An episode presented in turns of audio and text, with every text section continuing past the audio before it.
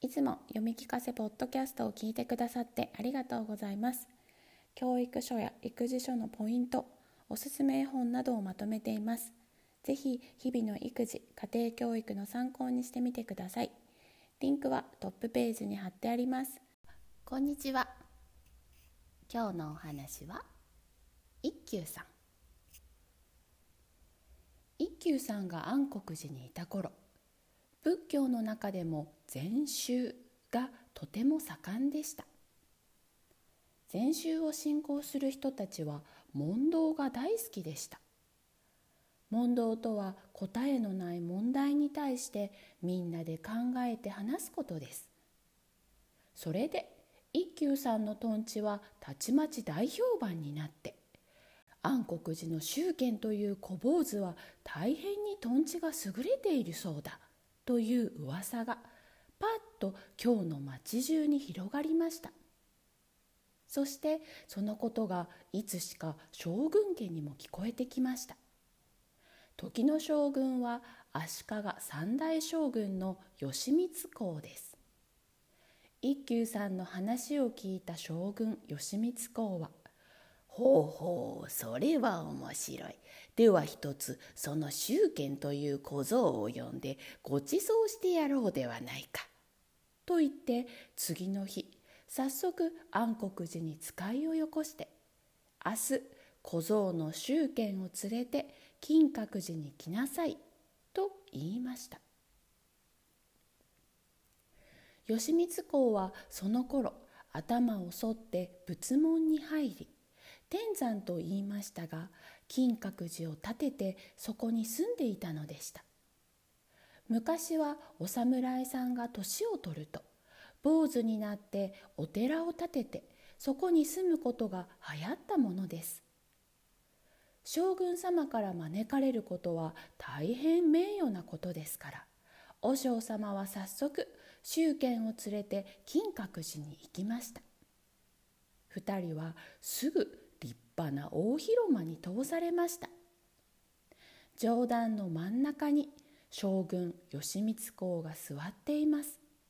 その右と左には偉いお侍さんたちがずらりと並んでいます。和尚様は静かに手をついて「お召しにより宗賢を連れて参上いたしました」と言いました「おおご苦労じゃった」義満公は和尚様の後ろで頭を下げている一休さんをじろりと眺め「苦しゅうない頭を上げなさい」はい。一休さんは頭を上げて赤ら顔のずんぐり太った義満公をじっと見上げました。すると義満公は突然一休さんに言いました「宗賢お前はなかなかとんちのよい小僧じゃと聞くがどうじゃ？お前の横にあるその屏風に書いてある虎はまるで生きているようじゃろう」。はい仰せの通りでございます。ところがその虎が毎晩その屏風から抜け出していたずらをするのでほとほと困っておるのじゃ。ついては宗賢直ちにその虎を縛ってわしのもとに連れてまいれ。義満公は難しい問題を出しました。和尚様はじめそこにいる人はみんなあっけに取られて一休さんがこの難しい問題にどう答えるかじっと見つめていました絵の虎を捕まえろというのですから一体どうするのでしょうところが一休さんは平気の顔でニコニコ笑いながら「はい承知いたしました」とさらりと答えました。これには今度は難しい問題を出した義満公の方があっけに取られました。直ちに捕まえるのじゃぞ。はい大丈夫です。一休さんは義満公に軽く頭を下げると屏風の前に立っていき衣の下から手ぬぐいを出してキリキリと鉢巻きを巻きました。いかにも虎を捕まえそうな格好をして「将軍様お縄をお貸しください」「おうおう誰か宗家に縄を貸してやれ。家来はすぐに縄を持ってきて一休さんに渡しました。どうするのだろう一休さんは本気で絵に描いた虎を縄で縛るつもりでしょうか。並ぶ人たちも手に汗を握りじっと一休さんの様子を眺めています。が一休さんは平気でじっと屏風の中の虎を睨んでいましたがふと義満公の方を向いて「はい用意はできました。すぐ縛りますからどうぞ誰かにこの虎を屏風の中から追い出させてください」と言いました。おうんうんなんとその虎を追い出せと申すか。義満公は思わずうなりました。はい追い出してくだされば宗権直ちに縛ります。早くご家来に言いつけて追い出してください。う、う、うん。義満公は大きな目玉をぎろりとむき出していつまでもうなっています。これははっきりと義満公の負けです。そう思った義満公はすぐに「いやあっぱれじゃいかにもそちのとんち見上げたものじゃ」と膝をたたいて一休さんのとんちに感心し「それそのども宗権にごちそう出してやれ」と家来に言いつけました。和尚さんと一休さんの前には山盛りどっさりのごちそうがたくさん運ばれてきました。一休さんはニコニコ大喜びでごちそうにばくつきました。しかし義満公はもう一つ一休さんのとんちを試してみようと思っていたのでした。禅宗では魚肉辛いものお酒などを食べたり飲んだりすることを禁止しています。そういうものをお寺の中に持ってくることさえ禁じていました。ところが今一休さんの目の前に運ばれたごちそうには魚も肉もありました。和尚さんはごく親しいところでは魚も肉も食べますが今は偉い将軍様の前なので食べようか食べまいかためらっていましたが一休さんと来たらそんなことへっちゃらで手当たり次第むしゃむしゃ食べていますすると義満公が言いました「こりゃ宗家おいしいか」はい私は食いしん坊ですからおいしくてたまりません。ほう、お寺の者は肉や魚を食べないものだと聞いていたが。と言って一休さんはしばらく考え込みました。それからにこりとして「将軍様も食べておいでですね」。おうわしは侍じゃ肉も魚も食べる。でも将軍様も頭を坊主にしていらっしゃいますね。そうだ、わしも仏門に入ったのじゃ。そうするとやはりお坊様の仲間入りをしたのでしょうその通りじゃ。同じ坊様なら将軍様も魚や肉を食べてはいけないのではないでしょうか。うん。しかしわしは本当の坊さんではない。ではお坊様なのに肉や魚の生臭いものを食べる生臭坊主ですか？生臭坊主なら致し方ありません。一休さんはぎゅーっとまず義満公をとっちめました。すると義満公は「するとお前も生臭坊主かな」と逆襲してきました。いいえ違います。平気で肉や魚を食べるところを見ると生臭坊主だろ？いいえ私のは違います。どう違う？人間の喉には食べ物が通る食道と息をする気道とがございます。ほう二つあるか。この道は東海道と鎌倉街道みたいなものです。食道は食べ物を食べる道。気道は空気を吸ったり吐いたりする道。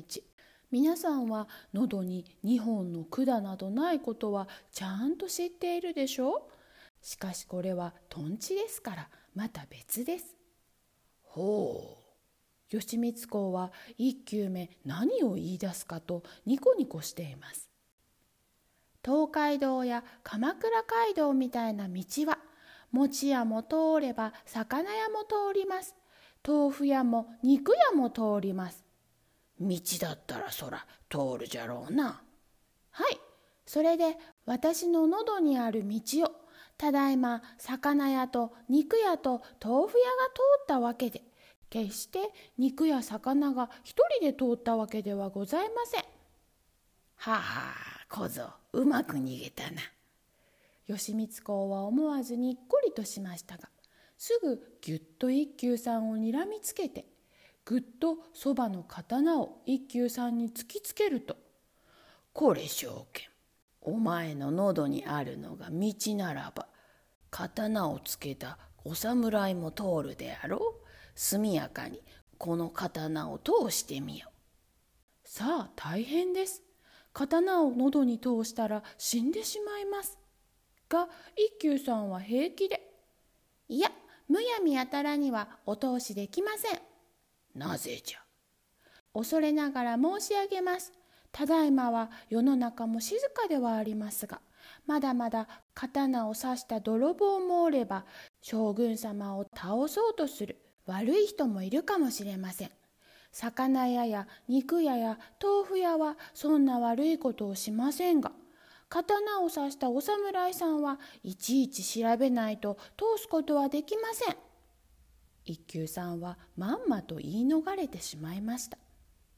またもやまんまと上手にとんちをしたので義満公は気に入って「宗剣でかした!」と大喜びで「宗剣これからもよくよく勉強して立派な坊さんになれよ。それ、宗剣に褒美を取らせよ。と家来に命じて、たくさんのご褒美を宗剣に与えました。しかし、一休さんはこんなとんち問答ばかりしていたのではありません。和尚様について熱心に勉強に励んでいました。それで一休さんは本当の人間の道本当のお坊さんの道というものもだんだん分かってきました。ある時のことでした。一休さんが和尚さんのお使いで町を通りますと「もしもしあなたは安国寺の小僧さんではございませんか?」と一人見知らぬおばあさんが一休さんを呼び止めましたはいそうです。安国寺の宗剣です。何かご用でしょうか？一休さんが驚いて立ち止まるとおばあさんは一休さんを拝むようにして「やっぱり仏様のお導きです」と言いました。が一休さんは何のことか分かりません。どうしたのですかおばあさん？はいはい。実は今朝早くおじいさんが死ん引導を渡していただけないでしょうか。もしもお願いができればおじいさんも浮かばれます。引導とは亡くなった人がちゃんと仏様のところに行けるようお坊さんがお経を読んであげることです。でもおばあさんそれでしたらあなたの村のお寺にお願いした方がいいですよ。それがダメなのでございます。私の家はおじいさんの長い病気で一文のお金もありません。今朝お寺に引導をくださいと頼みに行きましたらお寺さんでは私がお金を出せないことを知っていて来てくれません。どうぞお願いします。おばあさんは悲しそうに涙を流してぴたりと地べたに座り一休さんに手を合わせて頼みました。そうですか。一休さんはぐっと胸が熱くなりました。おばあさんがかわいそうなのとそれよりもお金が出せないからといってお経もあげてやらないその寺の坊さんに対する怒りのためでした。仏教のもとを開かれたお釈迦様は偉い身分を捨てて山に入り古事記のような暮らしをしながら誰にでも同じお経を読んでくれました。ところがその頃のお坊さんの中にはお金持ちや偉い人のところへばかり行ってたくさんのお金をもらい贅沢をすることばかり考えているお坊さんがたくさんいました。そんなことはお坊さんとしては一番悪いことです。本当のお坊さんの道をきっちりと心の中に入れている一休さんは腹渡が煮えくり返るほど嫌な気持ちになりました。ああそれは嘆かわしいことだな。そう思うとそうですか。それでは困りましょう。それでは私がお経を読んであげます。と言って一休さんはすぐおばあさんと一緒におばあさんの家に行きました。なるほどおばあさんの家はひどい家でした。屋根も壁も崩れかかりちょっとの風にも吹き飛んでしまいそうな汚い家です。さあおばあさんお経を読んであげましょう。一休さんは丁寧にお経をあげてやりました。おばあさんは「あなたは生き仏様だ」と言って喜びましたとさ。おしまい。では今日のお話クイズです。将軍様義満公に呼ばれた一休さんは2つの難しい問題を出されます。どんな問題でしたか？それをどんなとんちで返しましたか？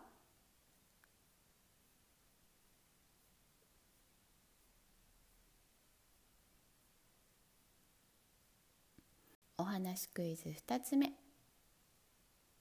道端で会ったおばあさんは一休さんに何を頼みましたか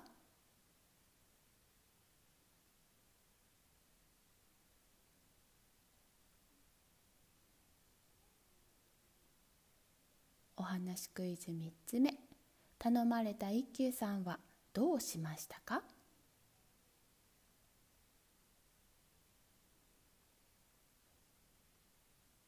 では今日のお話はこれでおしまい。さようなら。